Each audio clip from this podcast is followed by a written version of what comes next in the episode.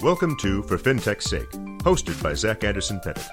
Zach is managing director of an accelerator called Fountain City FinTech and VP at NBKC Bank. For FinTech's Sake is a broad look at the world of FinTech. Building the future of financial services requires deep understanding of both technology and finance. From the perspectives of founders, investors, and incumbents, we will explore the stories of people living at the intersection of finance and technology. All opinions expressed by Zach and podcast guests are solely their own opinions and do not reflect those of NBKC Bank. This podcast is for informational purposes only. Welcome back. My guest this week is Jimmy Chen. He's the CEO of a company called Propel. Jimmy and I met recently at South by Southwest. We ended up hitting it off, discovered we were both from Kansas City, ended up having dinner. I just could not stop asking him questions. I have a little bit of an obsession with fintech companies that are built to solve real world problems, not just real world problems, but real world problems for kind of the lower end of the socioeconomic bracket. There are obviously lots of fascinating fintech companies out in the world doing some really interesting things, but in a lot of cases, those companies are going after the Henrys, going after the high earnings, not yet rich group of that kind of socioeconomic spectrum. Propel doesn't. Propel is focused all the way on the other side, and that's really what got me interested. Um, so, in this podcast today, we cover Jimmy's story before Propel. We cover the world of government services and technology that really got Jimmy into the world of startups and kind of got him moving down this entrepreneurial path. Uh, we talk about how he raised funds from the likes of A16Z, uh, Alexa von Tobel, Kevin Durant, some really notable names. Also, the interview does happen uh, at the Propel offices in Brooklyn. So there's a little bit of occasional background noise, but I really hope you enjoy it. I had a great time. Jimmy's a fascinating guy. So without further ado, Jimmy Chen. Where are you from? Where are kind of the early days leading up to the college days? so I grew up in Kansas City, which you and I have talked about already. We we have some uh, overlap there. Strong Kansas City roots. Um, still a huge fan of Kansas City sports teams and Kansas City barbecue and actually Kansas City in general, really. Um, my personal story is that I uh, I was actually born in China. Came to Kansas City when I was four years old with my parents. Uh, my parents worked kind of odd jobs and were kind of lower middle class until my father uh, lost his job when I was about ten. We had a couple years of, of pretty rough kind of financial times. Um, I was fortunate to get a full ride based on financial need to Stanford, where I studied computer science and cognitive science, and then worked in, in Silicon Valley at companies like LinkedIn and Facebook as a product manager. Um, and so I think in many ways, my experience growing up in Kansas City with loving and supportive uh, uh, a family that, that also had a variety of different financial challenges really informed sort of what I want to do in my career. So outside of that time with your family? Are there other portions kind of early in life that kind of informed your interest in finance? Like what what kind of created that seed? Was it truly the the family aspect or were there other kind of influences in your life at a young age that got you interested in finance? Well you know what's funny? I wouldn't uh, if you had asked me up until pretty recently i would not say that i had an interest in finance nor would i say that i really worked in fintech. Um, I think one of the things that I sort of backed into, like I'm, I'm just someone who's kind of backed into fintech because I think the issues that fintech aims to solve um, are some of the core issues that, that we ought to solve as a, as a society, right? They're questions of how does a family put food on the table, or how do you afford the next step in your life? Um, and those aren't fintech questions. I think those are just human questions. Mm-hmm. Uh, and that's what attracts me to fintech as a category is that I think it underlies a lot of the core things that we try to power as a society. So when did when did that light bulb happen? Did that happen when you were at LinkedIn, when you were at Facebook doing the product thing? No, it actually happened after I started Propel. So, you know, oh. I started Propel as a government software company, as like a civic tech play, not really as a fintech play. And in fact, when I, so our first investor was the CFSI FinLab, mm-hmm. which is a nonprofit that invests in, in, in companies that are for profit or nonprofit that have some positive impact on consumer, on financial health. Um, and in the early days of the FinLab, I wasn't sure if we were the right fit for that because I didn't really see us as a financial services company. I saw us as a government play. Um, and you know, to, to, to kind of shorten the story, one of the things that, that we realized is that um, at the end of the day, the service that we're dealing with is all about the finances of someone. And so we are a fintech company. So how, since you figured that out during the FinLab, what drove you to CFSI? What kind of drove you to that experience? Uh, you know, we were. Um, I think the mission of the FinLab pretty like was was pretty clearly resonant with what we were doing around Mhm. improving consumer, you know, the financial health of consumers. Um, it's just that we were doing it through government services. You know, we had identified early on that there was this huge opportunity in the user experience of government programs like Mhm. the food stamps program in terms of what it felt like to use those programs, how they actually ran on a day to day basis, and how the software of those companies compared to the experience of using software like Facebook. Mm. Um, and so, you know, I think we had always considered the financial impact of what we did as sort of a downstream thing, not as the core Hmm. thing that we were trying to do as a company. Uh, I think after spending more time with our users, after thinking more deeply about what our actual business and strategy is, I think we came to realize that actually financial services is the crux of it. You mentioned Facebook a couple times. Let's kind of pull on that thread a little bit about your time at LinkedIn and your time at Facebook. A lot of the most notable CEO, and then he, t- he takes his Patagonia off, and there's the Stanford shirt. That's not. He's doing it. It's oh, that wasn't that a- wasn't for it's not a public. power play. it's it's hot in here. I feel I feel like you, I just got power played, but Yeah. we'll, we'll push through it. Um, so a lot of kind of the most notable CEOs of our generation had some kind of background in product, be that at Google, be that at Facebook. You know, all of these kind of legendary product uh, management groups. So what? Number one, what was that training like? Number two, uh, did that kind of did that inform kind of where the things went with Propel in the early days? You know, I think one of the um, things about product management that actually trains people to be good entrepreneurs is that it requires you to do just a little bit of everything. Um, it prevents you from really specializing or, or getting too deep in any one particular function, but it requires you to be dangerous across a variety of functions, especially in the consumer tech world, um, where you really have to be a designer and an engineer and an analyst and a business person and, and, and a marketer all kind of in one in order to be successful as a product manager. Um, so I think that's good training for when you run a startup and you actually, you like literally are all of those things. Right. Whereas, um, you know, that's a little different at a larger company. Um, you know, for me, my experience at big companies like Facebook and LinkedIn doing product management was really valuable. Just getting to work with extremely talented folks at the top of their sectors in consumer software, and just I think one of the biggest things that I took away from my time at those companies was just the standard of the execution there is extremely high. Right? What is the standard that we hold ourselves to in, Yeah. in terms of how good the product has to be? In terms of like how rigorous we're measuring the impact that we're having on people's lives? How um, how do we hold ourselves to the standards in terms of just like how, how high quality is the actual um, the technology behind the scenes? Because it's got to scale to meet the needs of hundreds of millions of people. Um, and so i think you know one of the reasons i started propel was uh, was learning more about the user experience of applying for food stamps in the united states and feeling like the same care and craft that was going into modern software being built in Silicon Valley wasn't necessarily being applied to something that I thought was just really important, which is how does a low income family afford food? Mm-hmm. And why is it that we as a, as a society put so much time and energy and money into things like how nice the, the interface is on Facebook or Instagram and so little time and energy and money into the technology that helps someone pay for food? It's a beautiful story. It flows well, right? You're coming from, you have the background. I mean, across the board, like the narrative makes so much sense. I'm sure it was not an uncomfortable salary at LinkedIn. Uh, You were at Facebook during the IPO, correct? Right. So there was some some upside. There was some. I mean, you were in an area in which you were being well taken care of. I'm sure you were comfortable. What drove you to jump off a building and put, build a plane on the way down uh, in one of kind of in a sector that people have not thought of as a place to build startups? I mean, it's kind of you know not not the thing that most people in the valley are probably thinking about solving that problem. So what what something must have pissed you off? I mean, or you know some some intense emotion there must have come about. What drove that? Well, I think the first the first thing to get out there is not even an intense emotion. It was it's just sort of a, a form of privilege, which is that I had the the ability to take this kind of risk, um, and that I had the the background and the context to to understand how to take this kind of risk as well. And those are things that are not afforded to most people. Um, and so I'm, I'm extremely grateful that I had the ability to do something like I didn't take salary for the first two years at Propel as we were Yeah. getting the company off the ground, right? And that's that's because I was fortunate to have worked at tech companies that were quite successful and they were able to pay me a pretty good salary. Um, and that's not something that I, that's not a luxury that, that most people have.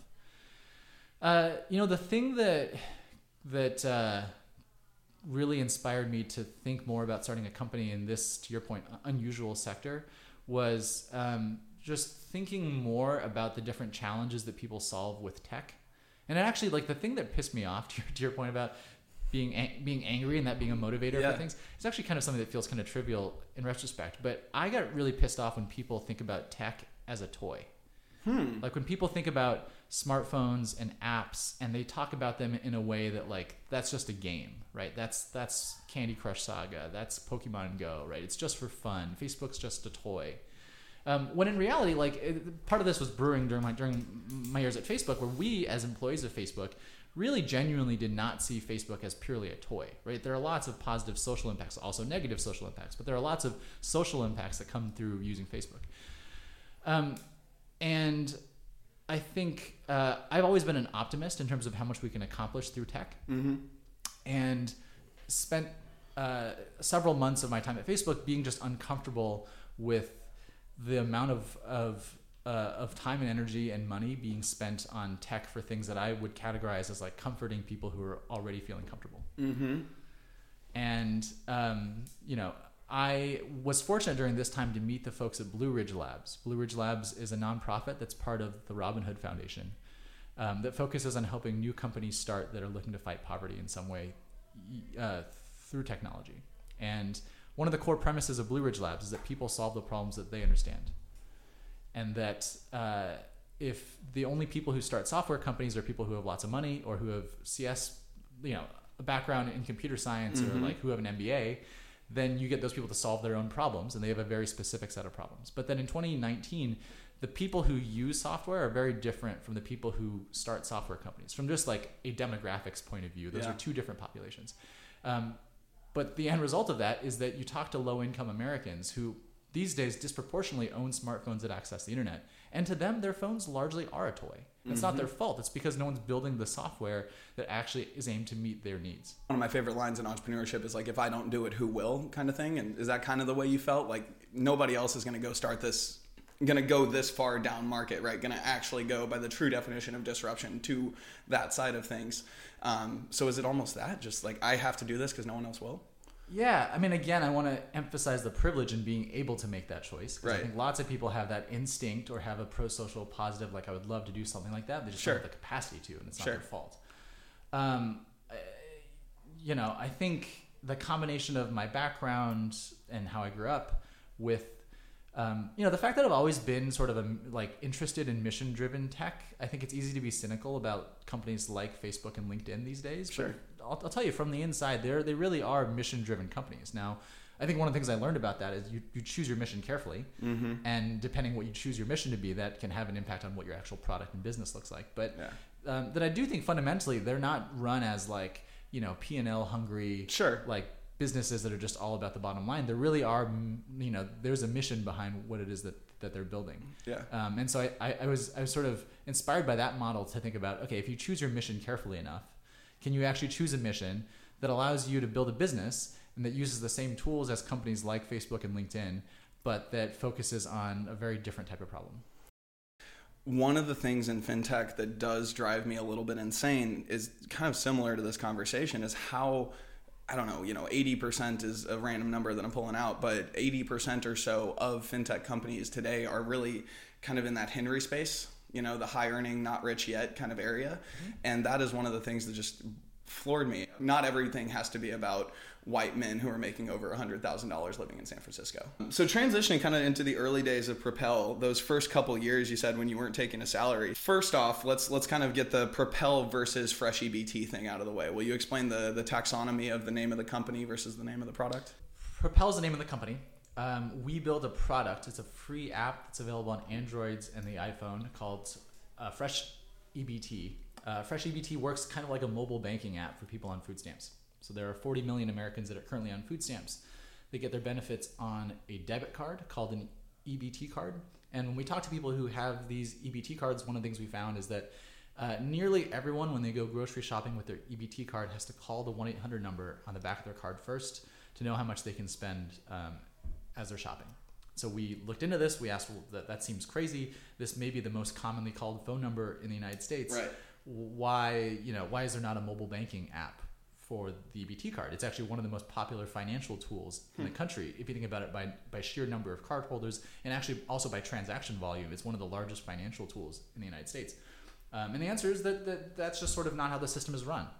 Um, And so that's what Fresh EBT aims to be. It's sort of the first major kind of uh, mobile banking platform aimed to treat the EBT card and the food stamp program as it was meant to be, which is a financial tool that, aim, they, that aims to help people to get back on their feet. So I was uh, in doing research about this. I was listening to a podcast you did with A16Z, and uh, I kind of always just after our conversation and my time following you, I always thought that was the initial idea, but that was kind of a pivot, wasn't it? The the idea that because uh, it sounds the way you just explain it, right? It's it's obvious. Like, how is there not a mobile app out there for that?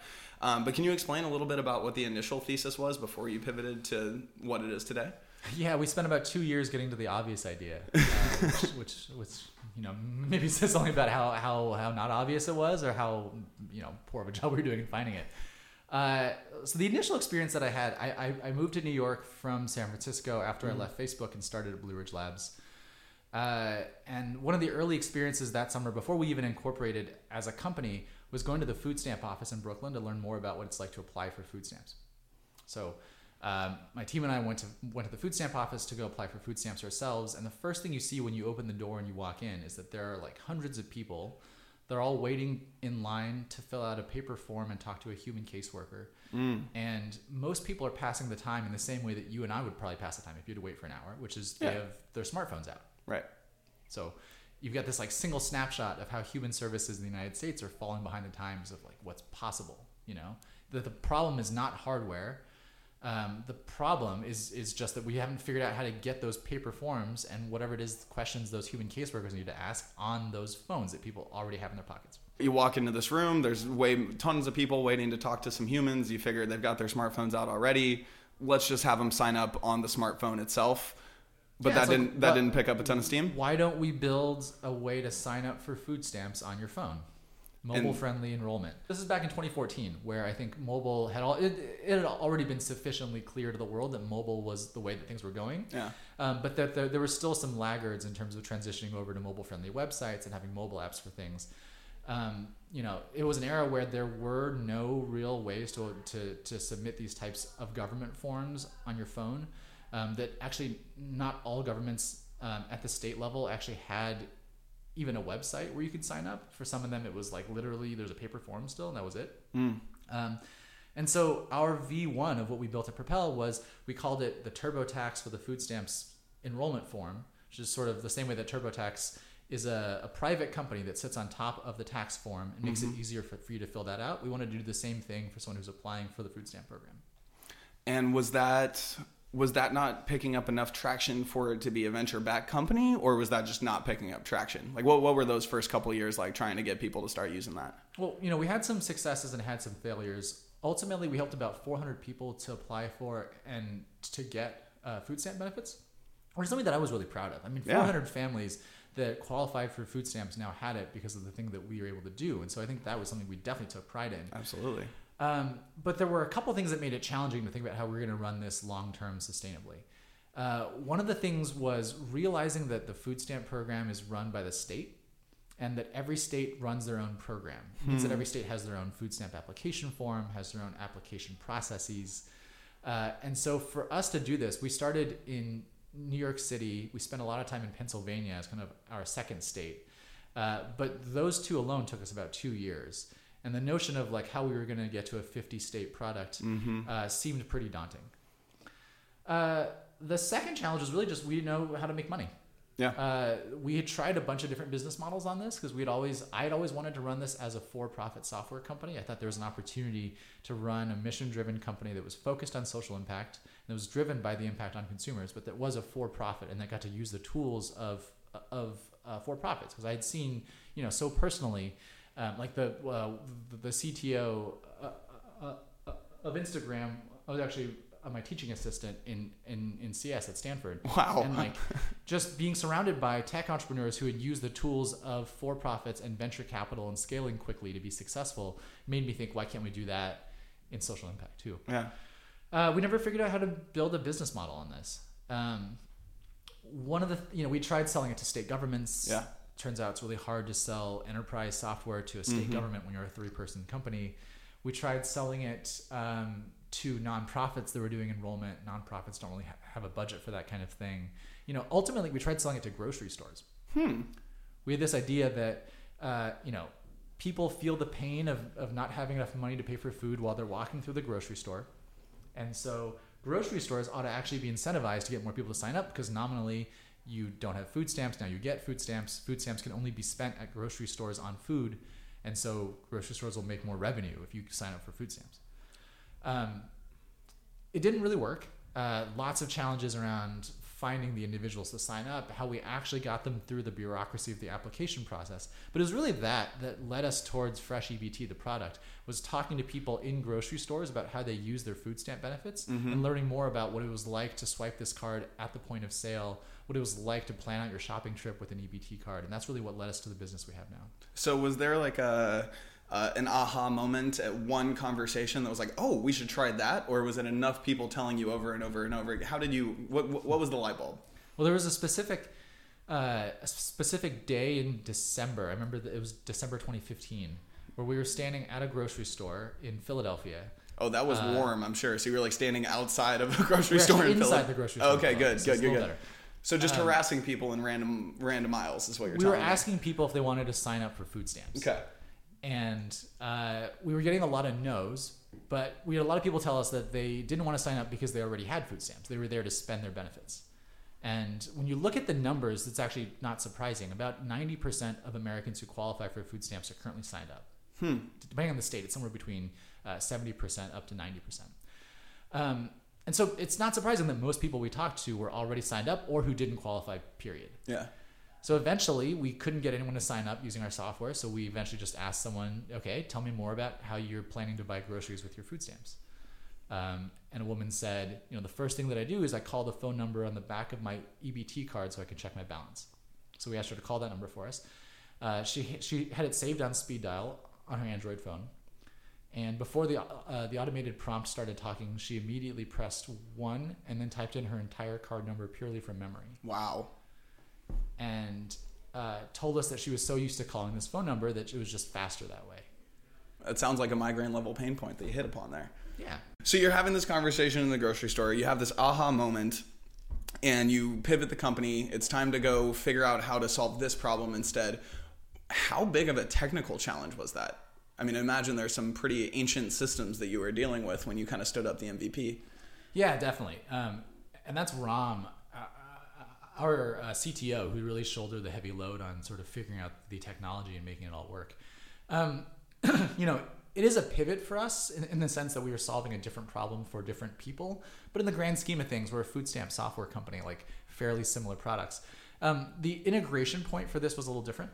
What we needed to do was figure out, on behalf of each person using our product, how do we get their EBT balance and show that to them instead of our app. So we actually found that uh, every state contracts with a private payment processor who's responsible for administering the program. Hmm. They subcontract out the like printing of the cards themselves. Uh, one of the things that the EBT processors are required by contract to do is provide different ways for people who have EBT cards to go check their balance. Hmm. So they provide these phone hotlines you can call.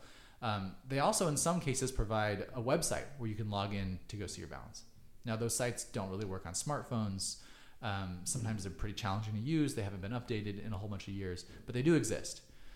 Um, you know, the, the principle that we kind of latched onto is that this idea that for someone who has an EBT card, it's really their right to access their own information. It's their right to access their balance of how much they have left in their own transaction history, and they should be able to do that through any medium that they choose, whether that's calling the phone hotline or using that website or using a product like ours. And so we really built Fresh EBT as sort of a, a layer on top of the existing mechanisms to access your account information to make it easier for someone who has an EBT card to see, you know, their own case information.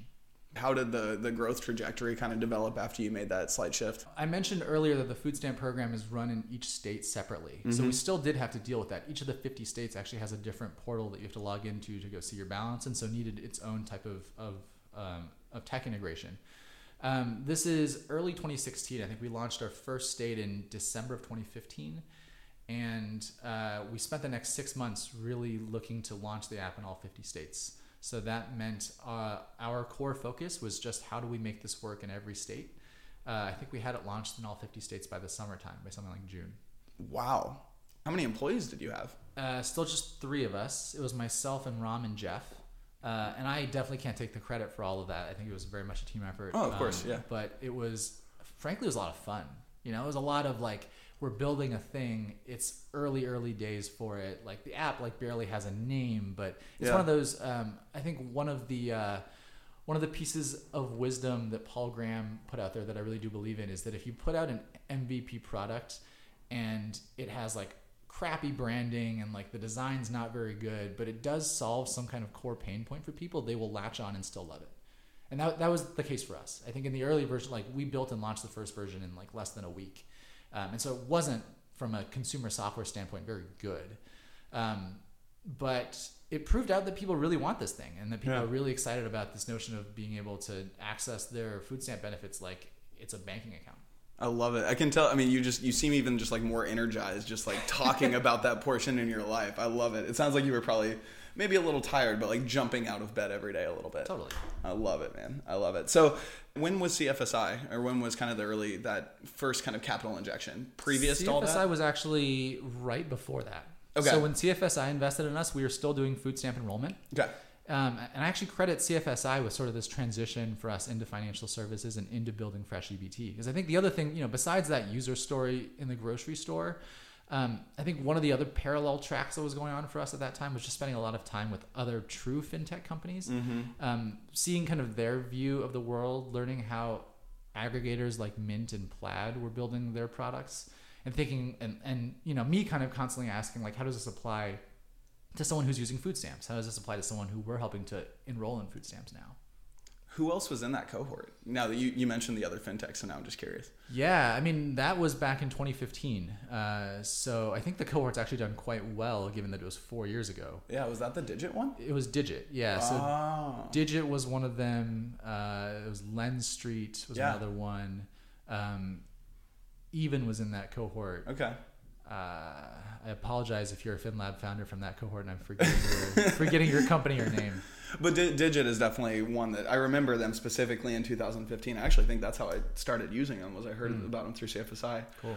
So CFSI, Omidyar Network, you have a number of people on your cap table that like makes sense to me for you to have on your cap table, right? Like you're doing some social good that lines up with the things that they're trying to accomplish. In the seed, in the A, you have A16Z. Uh, in the A, I think Kleiner Perkins and NYCA came in. What was it like pitching something so different to groups that are getting pitched Robinhood? What was that process like? Yeah, I think you know, for us first and foremost, we didn't want any investors in the company who didn't believe in the social mission. That was a prerequisite for us. Is that ultimately, you know, you can be a for-profit investor, you can be a social impact investor, you can be a nonprofit, but if you don't believe in the the specific thing that we started the company to solve and our approach to go do it at a very high level, um, then it's not the right fit for us in terms of a partnership.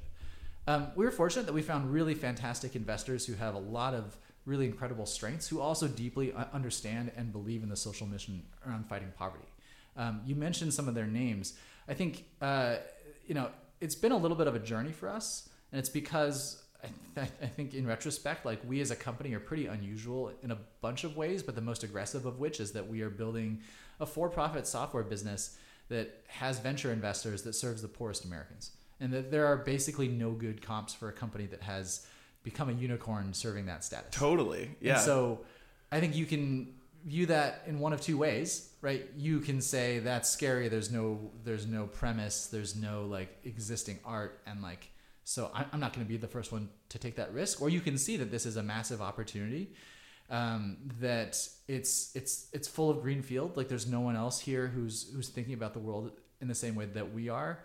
Um, and that there's a, just a huge opportunity to build the category defining kind of like who, who's the business that's going to step in and make this a category. And that's really what we aim to be here so there's no i mean there's no fundraising process that was easy but i imagine that kind of getting those mental models to shift stepping into these rooms what was it a was it an open process? Were they you know kind of open to hearing this point of view or was, was there a lot of pushback? Was how hard was it i guess? I mean having a number of friends that are entrepreneurs that have done fundraisers too i guess you have some some others to compare it against. Yeah i think uh, it's hard to separate the business I was pitching with sort of just my lack of maturity as an entrepreneur in the early days too. I mean, it was my first time doing a startup, my first time pitching investors, and so there's definitely a learning curve there as well.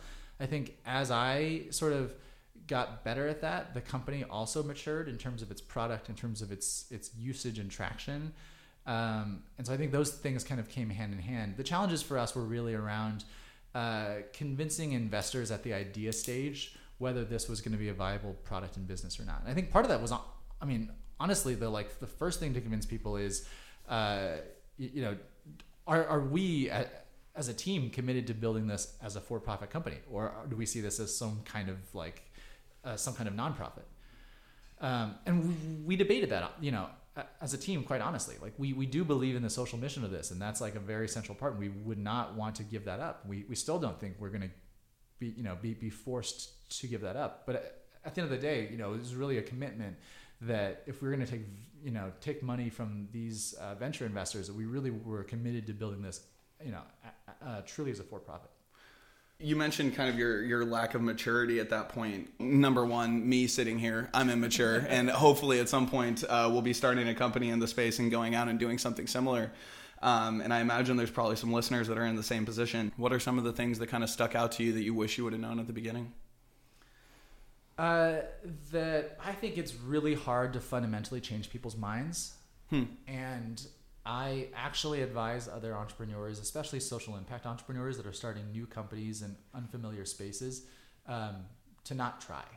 Hmm. Don't try to change people's minds. That ultimately, sometimes you walk into a room and the investor asks me questions like, you know, do poor people really know how to use phones? Or like, can your users read? Like things yeah. like that.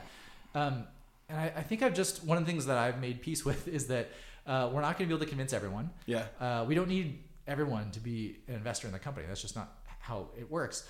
Um, that we want true believers who are looking for reasons to believe in what we're doing, not skeptics who are looking to detract and point out all the reasons why business is not going to work. Because I think that's true for any business. You want someone who really fundamentally believes in the core of what you're doing and the problem that you're trying to solve. Um, and so for us, that means uh, that there are lots of investors that frankly are just not going to be the right fit for us. Yeah. Uh, and that's okay, right? People who, for, for whom this type of area, this type of problem is not something that they've thought about or not something that they have any familiarity with, um, they're probably not going to be the, the, the, the right investors for us. How long did it take you, like in an average meeting, to figure out this is probably going to go well, this is probably going to go poorly? Is that like a five I mean, minutes kind of thing? Yeah. Or? In my heart of hearts, like five minutes. Yeah. Right. Uh, you know, it, it, took me several years to, sure. to, to, figure that out. Yeah. Uh, and to, I, I definitely went into it thinking, oh, this is so great. Like, I'll be able to convince someone that, like, this is this interesting business opportunity and that their eyes will be open to this new market that they didn't understand previously. And yeah. Great. Uh, I think in, in retrospect, that's, uh, it, it's, it, it might be possible. Maybe someone who's a better convincer than me can go do it. But I've realized that that's not the right usage of my time and energy a couple things before we transition to the best usage of your time and energy over the next five to ten years. How in the hell did you get Kevin Durant involved? uh, so we met Kevin Durant through Andreessen Horowitz. Okay. And he is really, uh, you know, the, the thing that resonated to him about our business and uh, and vice versa for him to us was really his personal understanding of the mm-hmm. experiences of the Americans that we're trying to help. Um, that he grew up in a low income households the story of kind of him and his mom um, is quite central to kind of his upbringing and, and who he is. And he is someone who's really committed through his nonprofit and charity efforts to fight to fight poverty and to give back. Um, and I think he saw Propel as sort of a combination of the things that he really cares deeply about in terms of his causes. With um, you know, he also invests in tech companies and has mm-hmm. an interest in fintech, and so saw a chance to kind of step in and be helpful.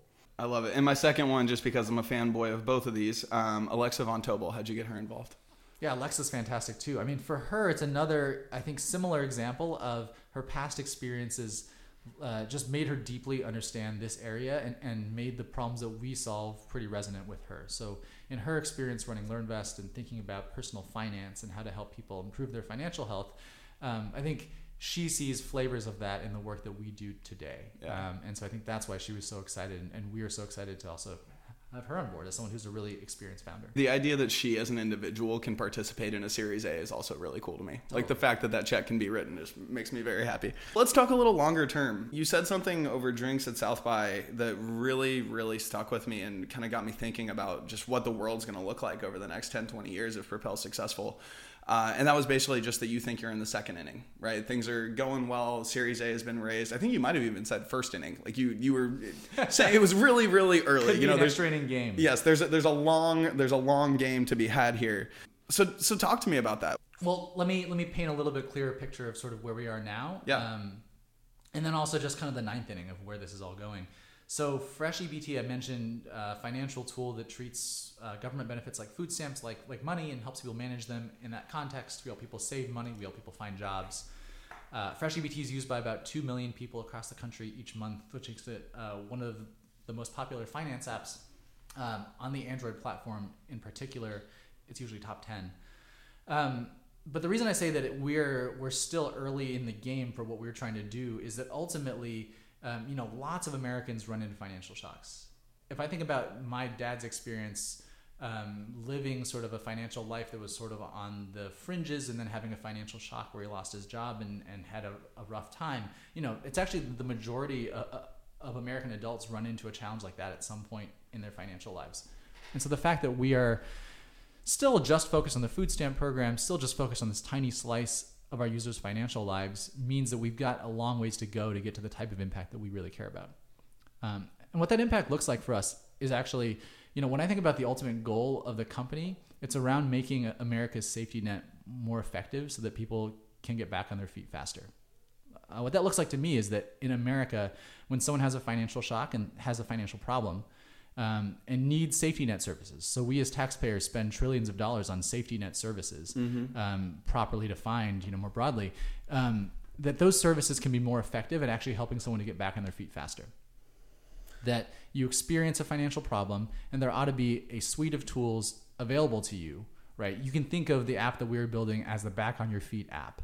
You know, what is the app that really um, that tries to meet someone right in their lowest point when they've had a really rough time and says here are all the resources some of which we build some of which we find that are you know really suited to your situation to help you to get back on your feet and to have an economy where people can experience financial shock but not fall into poverty for a whole generation um, is the kind of society that we want to live in So I, I love the analogy around the safety net. Is it also fair to say that it's a ladder to some degree? Your users almost graduating off of Fresh EBT onto these other products that kind of keep them moving up the socioeconomic ladder to some degree? Yeah, I think our goal is definitely to help people advance their financial lives, to improve their financial health in really clear and really measurable ways. And so, for that means, like for people on food stamps, it means um, trying to find ways to help someone improve their financial health so that someday they're not on food stamps anymore. Let's transition to the lightning round. We got a couple questions here. The first one is What is your superpower? Uh, playing Boggle. or, or bananagrams. I'm actually I'm, I'm pretty good at word games. Okay. Okay. I did not see that coming. Um, most impactful book of your life? Probably um, the, uh, the Inner Game of Tennis, which is a sports psychology book that I think has a lot of applications outside of sports psychology. Fascinating. Okay. I will add that to the list. And this last one is really kind of the question that this podcast is built around in a lot of ways. Is technology or financial background slash competency more important in fintech? I am going to give an unpopular answer that'll piss everyone off. I love it. say Neither, actually. Ooh. I think, uh, and the reason I say neither is I think both are being commoditized at a pretty fast rate in a way that's actually positive for the world. Um, and I think the thing that does not get commoditized is understanding people and trying to solve their problems.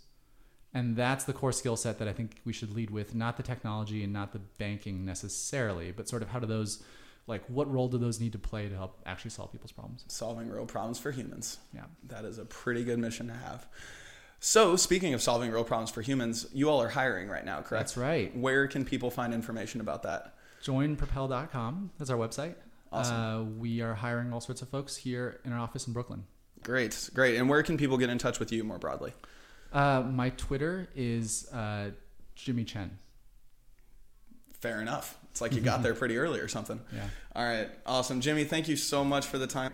thank you for having me Thanks for listening to this week's episode of For FinTech's Sake with Jimmy Chen. To get in touch with us at For FinTech's Sake, you can find us online at forfintechsake.com, on Twitter at For FinTech's Sake. You can find me on Twitter at Zach Pettet, Z A C H P E T T E T, or you can email me personally at zach.pettet, spelled the same way, at nbkc.com.